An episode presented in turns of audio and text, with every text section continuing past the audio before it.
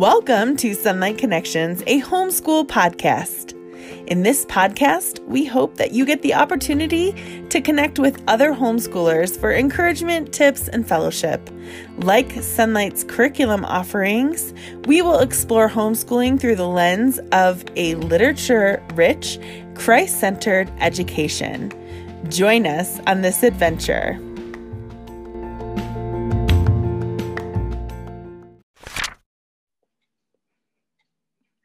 Hello, everyone, and welcome. Today I have Sarita with me. I'm so happy that you're here. We're going to be talking about the benefits of homeschooling high schoolers. Sarita is the co founder and president of Sonlight Curriculum. She ha- had the privilege of creating Sonlight and then using it with her children. And then watching her grandchildren also use it, as well as the privilege of watching thousands of you use it. And today she's going to talk all about the benefits of homeschooling high school. Welcome, Sarita. Thank you. Glad to be here. Great. Let's talk, let's kick it off. Let's talk about um, what are some of those benefits of homeschooling high schoolers that you um, can think of? Yeah.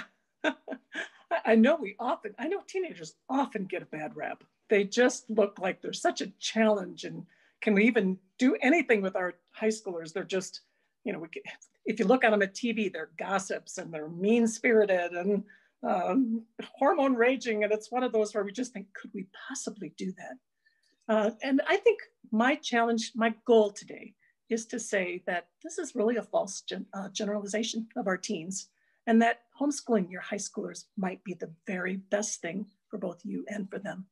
Uh, I can remember when I was uh, at church one day and a gal came up to me with very young children. She looked me in the eye and she said, Sarita, what is it like homeschooling teenagers? And I could tell she was worried about it because we'd heard all the generalizations, right? And I, I looked at her and I said, it is a blast. Having teenagers is so much fun because you get to see everything you've put into them come to fruition. It's just a huge privilege. And she walked away kind of going, oh, I don't have to be afraid. And may it be that we aren't afraid as well. Uh, a lot of times I think we hear the term of, you know, homeschoolers, I mean, teenagers are challenging. Uh, can I propose that we look at it from a different angle and we say, we have the privilege of challenging our teenagers to do things that are amazing for God. And as parents, we can do that because we have a lot of extra time with them. It's one of those things where uh, that actually, that could be the best reason to homeschool your high schoolers because uh, in, instead of saying, oh my goodness, woe is me, saying, wow, how can I motivate my teenagers to go out and do great things for God? That's the goal. To build up their godliness, to help them serve others, uh, to refine their critical thinking skills, and hone their unique gifts and talents. Oh, we have a great, great, great opportunity. May we, may we take it on. Absolutely. I think that that's one of the best benefits that you touched on is that not only do you get to guide your children um, to you know whatever it is that they are called to do you can really focus on some of their um, strengths more than maybe a general high school experience because there mm-hmm. you're doing the standard stuff and at home if they love cooking boy you could really get them in cooking classes or you know you could you could really hone that that gift that they have that's fair. That's fair. I wish I'd have had one that loved to cook because I don't like to, and I would have really, I would have been all over that. yeah, I always think about my mother-in-law, who, um, you know, you never think about it, but her son became a chef, and she he says all the time it was because my mom encouraged me to cook in high school, and I just think that that's such a good thing, and and you could you could really do that. So that's just one example i think about but it could be anything. It could be writing. You could you know encourage your child to publish a book in high school. That could be done. Like you could do mm-hmm. anything. Um, especially if you're traveling or if you're a missionary family that could yeah. be something that their calling is. So that's, that's good. great. That's good. anyway let's talk a little bit about what the motivators are for homeschooling um, through high school. So you have eight motivators I'll try to remember. I'll try to remember them all. Yeah. I know. High school actually could number one. High school could be your last opportunity to spend significant time with your children. Uh, once children go off to college and or and end up maybe meeting their spouse and go off to a career, you just have less time with them. So it's one of those, as young adults, this is our maybe our last opportunity to invest and talk and be with them and uh, as before they become more independent. So enjoy them, enjoy them while you can. I mean, it's a huge privilege. Uh, you can still be the parent and you know make sure you're doing all the things that you can do, but I'm here to tell you that this is an opportunity to sit with your children and talk with them when they come up. And uh, I can remember my daughter saying once, Mom, I always appreciated it that no matter if you were working, the minute I came into the room, you always wanted to just sit and talk. This is an opportunity that you don't necessarily have if your kids are out of the house a long time. Our goal, I think, is to have authentic intimacy. So may it be that we take this time. I kept waiting for those terrible teen years, and I'm thinking they actually never came. And, and I get that some kids choose to, uh, but I, I, I don't think that happens in a homeschooled family. You can have kids that choose to go in a different direction than you, but they still honor and appreciate you because you've invested that time. So I think it's one of those things where I just think this is a great way uh, to have those deep conversations and to have a chance to uh, talk things through with them and share your dreams and your visions with them. It's a, it's a marvelous, marvelous time to see what God's going to, how God's going to move in their lives. So that's number one. Uh, number two, uh, you serve as the primary role model for your teens. And it's one of those where as you spend time together, you get to talk about what you believe, what you think about things. Uh, you get to spend uh, less time deprogramming your teens from all the things that come, those rotten attitudes that can come into the home so easily from the classroom, particularly if your kids are gone eight hours a day. Uh, but with a typical schedule, you can you have more and more time, and when they're gone so many hours in the day, you don't have a chance to talk as much. Whereas when they're home, schooling takes less time and you have time for them to do things that are creative, time to spend time talking with them. It just more has more time to uh, be a spiritual influence on, on the lives of your children. So it's a huge, it's a huge privilege that you have. So that's number two. Uh, number three, you can provide your children a higher quality program that matches their interests and strengths it's uh, as, as their mom, you know what they do the best, what they're really, really good at. And like Stephanie said earlier, if you have a child who likes to write, maybe you encourage them to write that novel they've always had in their mind. Or if you have a student that's less good in English but stronger in the sciences, for example, then you encourage them to do more of the experiments and more of the uh, things that uh, strengthen them in that arena. We can, fo- we can focus and uh, figure out exactly where our children's strengths are while coming alongside of them um, as they're learning the other things. And if you have a child that isn't as strong in something, you know, in, in school, maybe they'd be in the remedial class, you can actually stop them from having those negative labels put on them and help them to flourish wherever God has called them to be. So that it's a huge, huge, huge privilege. So could it be that we can give our kids a better education while they're at home? Uh, for number four, uh, as a homeschooling parent, you can set the bar higher. Oh boy, that's for sure.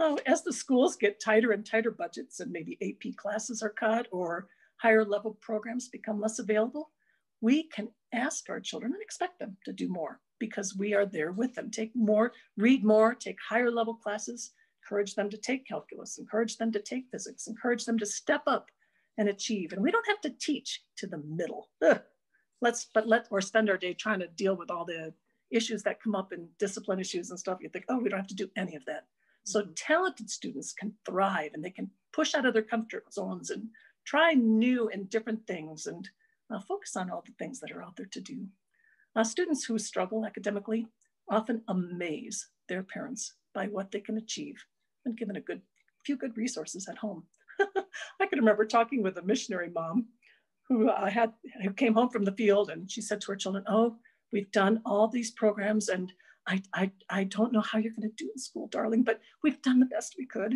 And uh, she put her children in the school and they went, "Oh man, mom, this is so easy."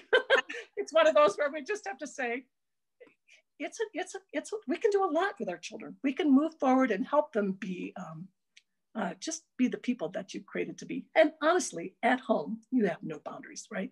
You don't have to do what the curriculum says. You can try new and different things and just go in lots of different directions. It's a huge, huge privilege. So number five, uh, you can spark a natural motivation to learn. As you have your kids read, boy, reading is just one of those things, of course, at Sonlight we love to do, but it leads to uh, great skills and an affinity, an affinity for reading. I can remember when my son would bring over friends um, who were in the local school system, he met them at church, and I, would say to them, so what are you reading? What are you reading these days? Huh, they'd have to think, well, now what, what, what are we? Oh, I guess uh, we read Lord of the Flies or whatever. Yeah. and you knew, of course, it was never something they read for fun. It was something that had been assigned to them, and it had been the one book they'd have been assigned all year, right? It's like, as homeschoolers, we can accomplish so much more than that, and it's. Uh, I love I love the contrast that we can say, wow, my children read 30 books or whatever, compared to the students in school that are reading one or maybe two. So we are sparking that motivation to learn. We can do that. We can do that at home. And as our students read, uh, we can encourage that love of learning that will last them their whole lives. well, we get together on Sunday with our adult children who are in town, and honestly, everybody's talking about what they're learning and what they're thinking about. And I think, boy, that love of learning, that actually caught on, that actually worked. May it be that that's your story as well. Another thing it's uh, we can consider too is you know think, oh, can I actually do high school courses. And I think uh, you can actually learn together.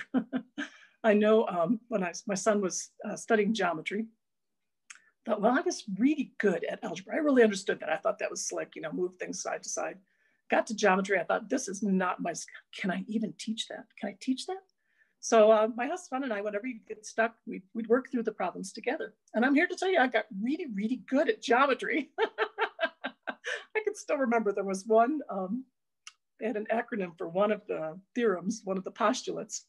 And uh, whenever we got stuck, you know, we were working through the post. Anyway, uh, I'd say, well, look, why don't we pop that one in, see if that works? And by gum, that worked every time. so we learned, we learned together, and that's what you can do. You can say, I don't know, but let's figure it out together. Great, great way of modeling even how to learn, right? Even if you don't understand it, you can work it through. And this is just a, this is a great where could we get a better model than that? Can't imagine. I can't imagine one. So may it be that we learn together and we grow together and model how to learn with our students.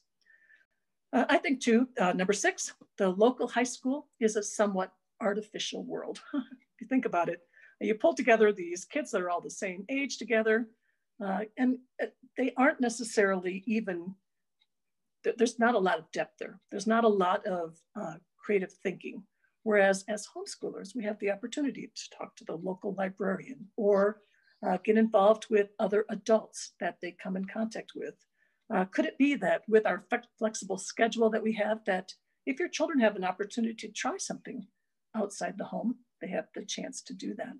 So maybe they can follow a graphic designer at a day's work or uh, take up um, a part-time job in a photography studio or volunteer on a traveling politi- political uh, campaign, or record the stories of a World War II vet. I mean, there's opportunities that homeschoolers have that I, I believe that kids stuck in a school classroom all day do not have that opportunity to do. Uh, that flexibility gives our teams just an opportunity that is amazing and uh, gives them experience that they would not be able to get while they were in the in, in the regular school system. Uh, number seven, homeschooling encourages a strategic focus, even in extracurricular activities.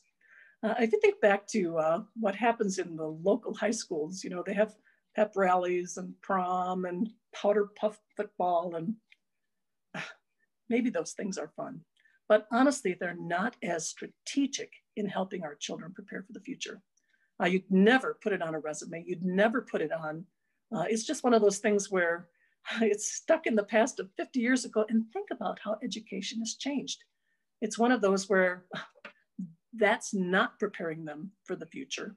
Whereas I believe we as homeschooling parents can help our children. So it could be you find a debate club to put your children to join, or have them take a missions trip, or join a worship team, or excel in a club sport. Those types of things actually future employers are looking for. When you want to get into a good college, they're looking for strategic extracurricular activities that can stand them in good stead.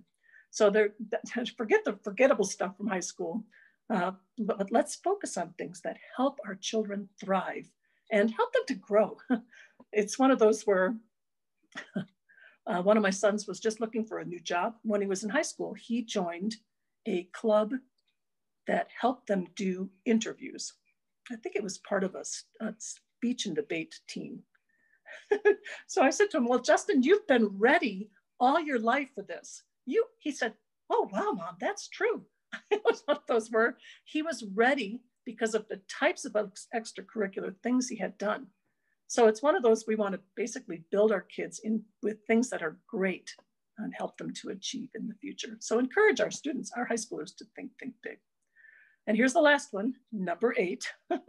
At home, we have a chance to train up leaders, not followers. And there's, here's a great, here's a great example of what that looks like. In 1810, wow, that's a long, long time ago, more than 200 years ago, four students of Williams College in Massachusetts decided to meet in a field to pray for missions around the world, as, even as a name after them.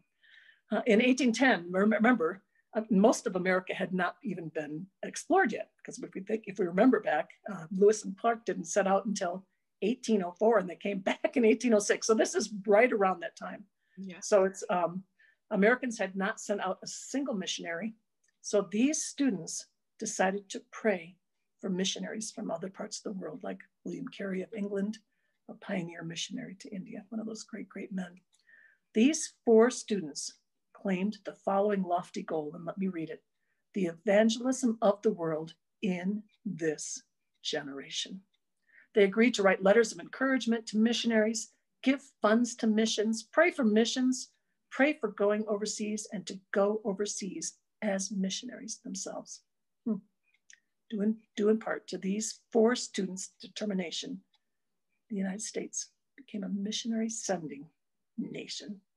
By 1948, the nation had sent over 20,500 missionaries overseas. So our teens can do amazing things. Ah, what a great legacy. And if you think about it, it's not just that the US has sent missionaries, but they've given to missions, they've been charitably minded, they've had a vision for the world, and it's based on what our teens, what our teens can do. It's great, huh? Yeah, that's an amazing, amazing thing. Um, so let's end on this question.